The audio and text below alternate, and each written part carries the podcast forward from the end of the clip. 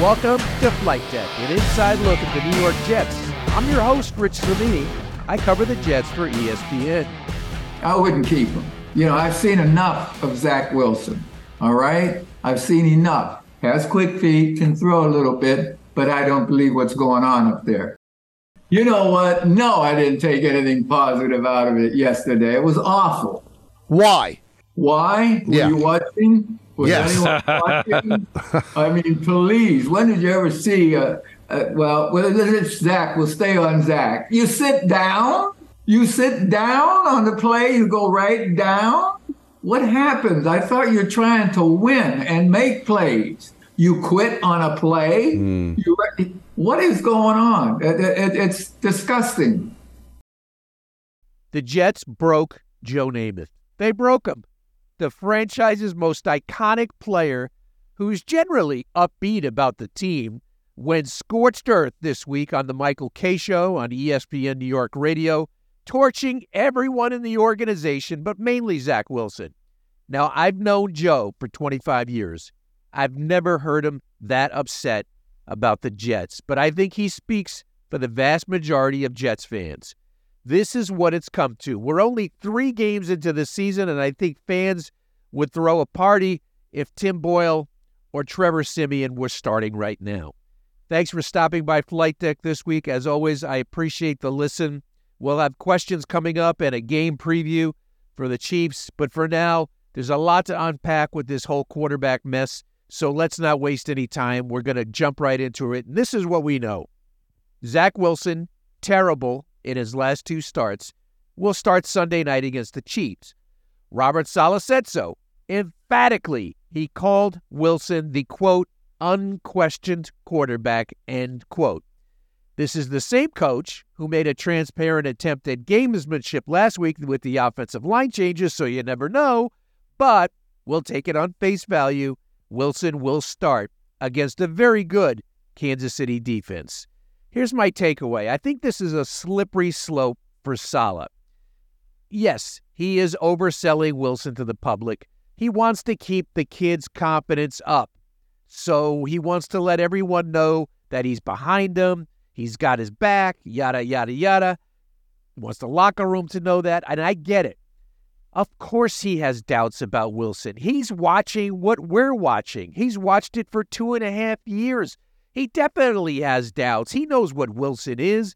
And but the thing is, he's coming off as a Zach apologist, and that doesn't play well in the locker room. The defense, in particular, is not happy. The defense allows only 13 points in the game on Sunday, and they're hearing about the busted coverage on the TV, on the TD, some third down conversions that got away from them. 13 points. You're supposed to win games when you give up only 13 points. And this defense knows that if any other player were performing his job the way Wilson is performing his, that player would be benched. Trust me, there's tension in that locker room. On Tuesday morning, an off day for players, I was told that this was a hot topic among players in the locker room. I get the sense from what I've seen on the sideline and from what I'm hearing that this team could be ready to implode. Offense, too. I mean, you saw Garrett Wilson and Michael Carter, you know, showing the frustration on the sideline. That obviously didn't sit well with Aaron Rodgers, who's watching from 3,000 miles away in Malibu, goes on McAfee and said he didn't like what he saw from on the sideline. I'm not sure that opinion from long distance really helps matters, but that's who Rodgers is. Now, they signed Trevor Trevor Siemian on Tuesday. He's going to be on the practice squad until eventually he gets pushed up to the active roster. The good thing is he played a lot in the preseason. The guy threw 65 passes for the Bengals. He was competing with uh, Jake Browning for the backup job. He lost it to Browning, got cut on August 29th. Had a cup of coffee with the Jets in 2019. How could we forget that? He got the mono start when when uh, Sam Darnold went out with mononucleosis. Adam Gase made Trevor Siemian the starter. It was uh, Monday Night Football, and what happens in less than a quarter? Myles Garrett tries to turn his leg into a pretzel, and he gets a severe ankle injury, and he's out for the season. Uh, and so they get Trevor Siemian. Uh, so there's some connection here. Uh, last year, he played in Chicago under Luke Getsy. Getsy was under Nathaniel Hackett with Green Bay. There's always connections in the NFL in this business. So, yeah, so schematically, there'll be some carryover. So maybe it won't be a huge learning curve for Siemian. He's got background in the West Coast offense. Interestingly enough, the Jets play at Denver next week. That's where Siemian started his career. He was actually their starter, the starter for two years in 16 and 17. Be funny if he starts against the Broncos next week. Uh, signing Siemian to me, it's like bringing a garden hose to a house fire. Desperate times. But what did you expect? You can't call 1 800 get a QB1 at this point in the year. It's not happening. You know, you got to make do from the scrap heap. Everyone's talking about Kirk Cousins because the Vikings are 0 3. That's not happening now. Douglas had to do something here. He had to save face. Why they delayed this long to bring in another quarterback, I have no idea. There are 52 other players in the locker room who want to win now, and the GM owed them that opportunity. He had to do go out and show that he's doing something to try to rectify this quarterback situation. Now, is it going to rectify it? No. Siemian's not a good player. There's a reason why he was out of the league for the last few weeks. But at least you give the appearance that you're trying to do something. Uh, barring a trade for Kirk Cousins, which is remote, there's no magic elixir here. The Jets made their bed. They made this decision in the offseason. Uh, they said no to Matt Ryan recently and Carson Wentz, according to a Fox report. They were rejected by Chad Henne. Now, yes, Cousins and even Ryan Tannehill would be upgrades, but why would Minnesota and Tennessee make a trade this early?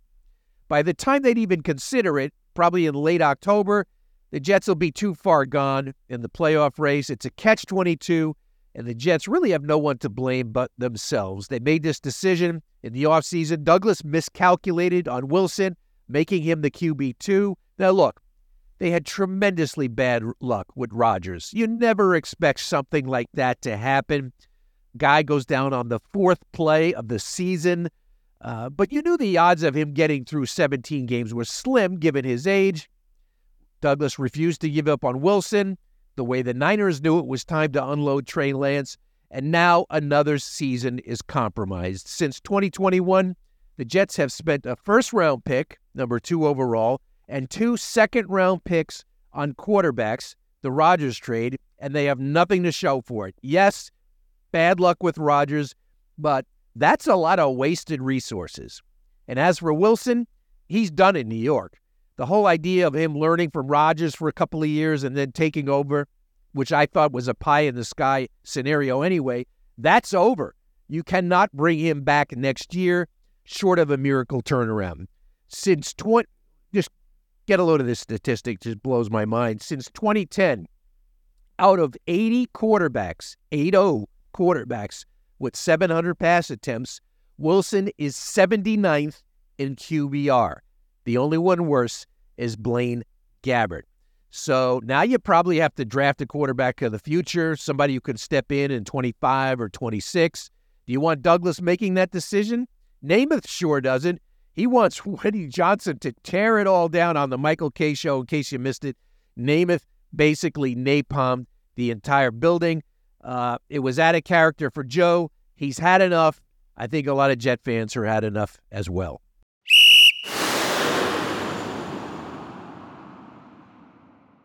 Okay, I'm reaching deep into the mailbag. Tons of responses this week. Thanks for the support.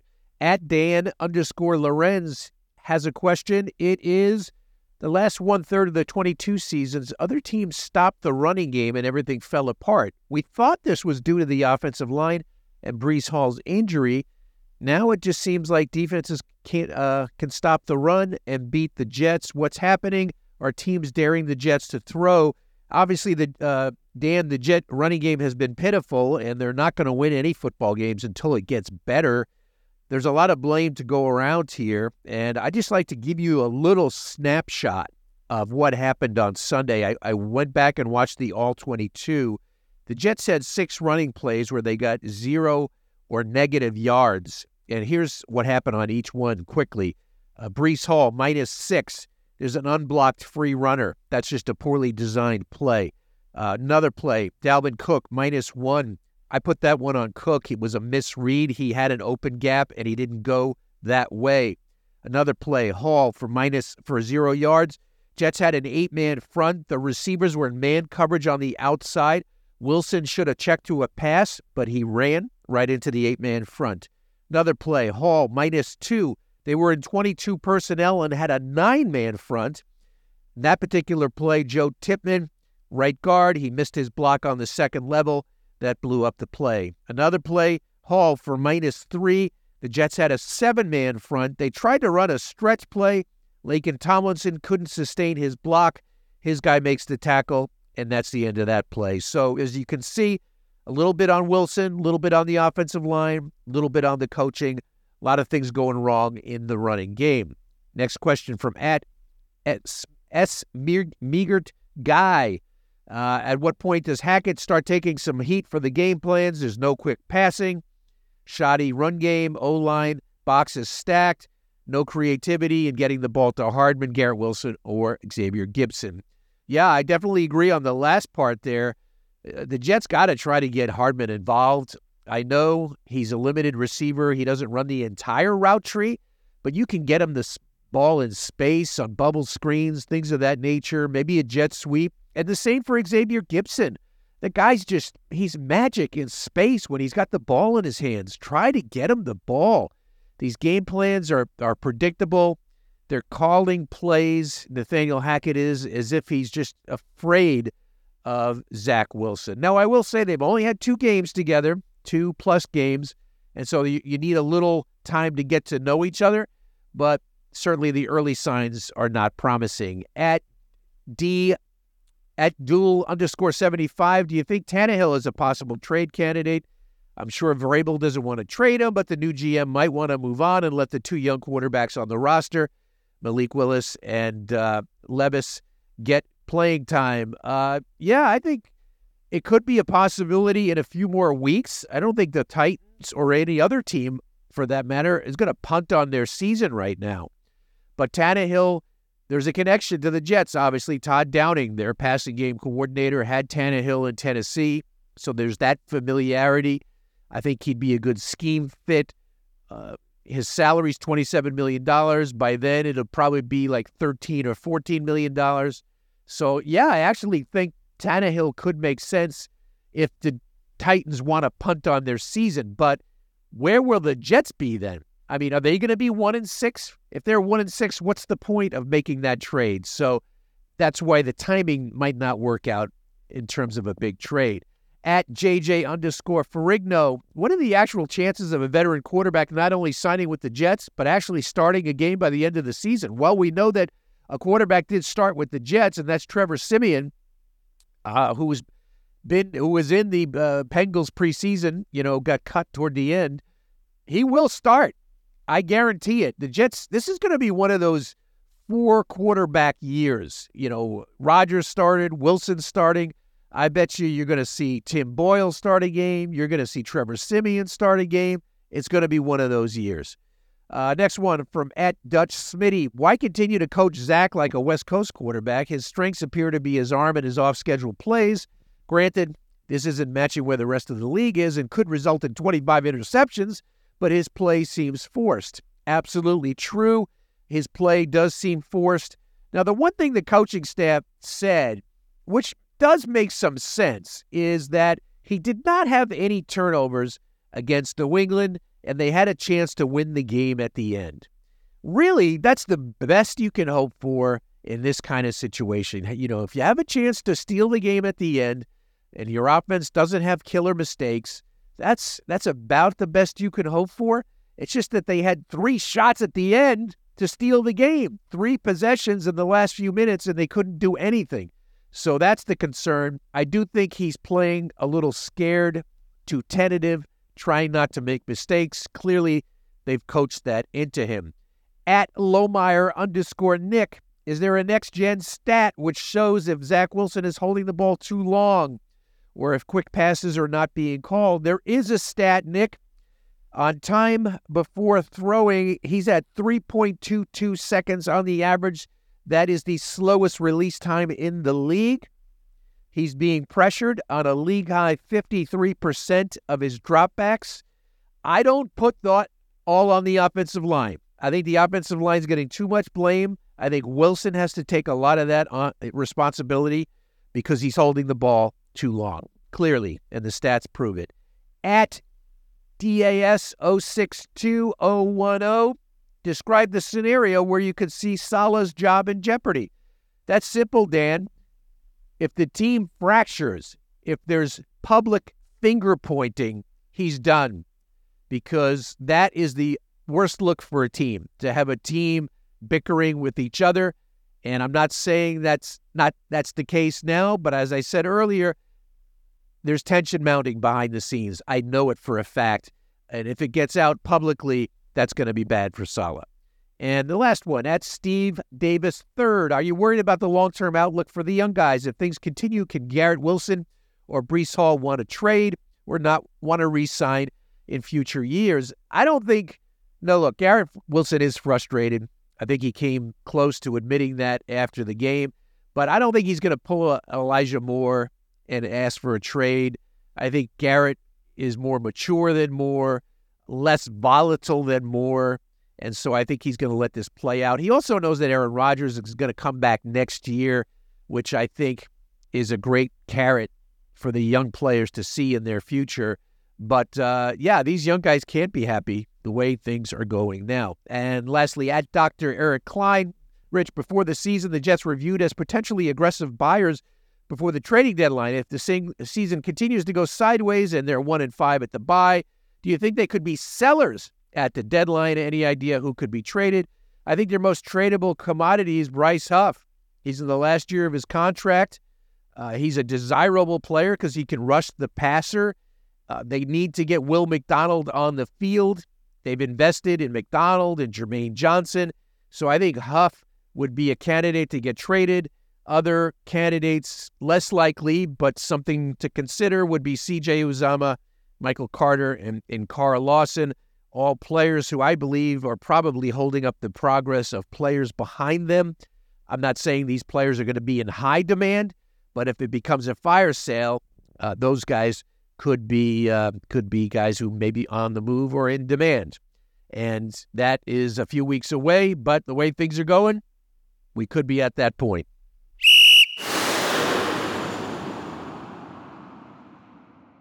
Before I get to our game preview, I want to commend the fans who stuck it out in the rain on Sunday at MetLife Stadium. Miserable conditions, watching a miserable offense, and there have been too many days like that in recent Jets history. Let try to imagine this stat. The Dolphins scored 70 points on Sunday against Denver. The Jets have scored 74 in their last seven games. Is that unbelievable or what? Now the Chiefs are the defending champs. They're two and one. They had that hiccup in the opener against the Lions. They've won two in a row. They really put it to the Bears on Sunday, 41 to 10. They're in the soft part of their schedule. They got the Jets, the winless Vikings, the winless Broncos. Could they lose interest? Yeah, I guess they're human, so it's possible. But I don't see them losing a whole lot of interest on Sunday. It's a primetime game. It's NBC. Players usually more a little more juiced up for the primetime games. This is just a, an unbelievably tough spot for the Jets. The Chiefs have been held under 20 points only twice in the last 32 games. Now, yes, their receiving corps is not what it used to be, but they still got Patrick Mahomes and they still got Travis Kelce. And of course, that leads us into the big question Will Taylor Swift show up at MetLife? If I'm NBC, I'm paying her to be there in a box that would at least add some intrigue to the game. Game probably should have been flexed, but the flexing formula does not go into effect until next week. So they, they're kind of stuck with this game, and they'd probably create a lot of interest among the Swifties and even football fans if they had uh, Taylor Swift to show every few minutes. Now, uh, the Chiefs, they have a defense too. This is not just an offensive team. They are fourth in points per game allowed. They are fifth in yards allowed per play. They are really good. Their offense really needs no introduction. Interesting matchup here. Over the last year and three games, the Jets have the number one defense when playing zone coverage. Number one based on opposing QBR. Patrick Mahomes is the number one quarterback in QBR against zone defenses. So it's the Jets' strength against Mahomes' strength. Interesting. It's not going to matter. Uh, I don't think, I mean, the Jets are going to lose this game. Not only will they lose, but this could be one of those, how should I put this? Epic embarrassments. I mean, I think the crowd is going to turn on Zach Wilson. It's going to be ugly. I wouldn't be shocked if he gets pulled in this game. We could see everything implode before our eyes on national TV. I can't believe I'm saying this in week four. This wasn't supposed to be that kind of year. It was supposed to be Rodgers and Super Bowl dreams and the new culture and all the young talent and everything finally coming together. But here we are. In week four, we're on the teetering on disaster. And I think Sunday is going to be really, really bad for the Jets. I'm going to say Chiefs 33, Jets 6. Sorry, that's just the reality of it. Want to thank Jeff Scopin, the producer, for putting Flight Deck together, and we will talk to you next week on Flight Deck.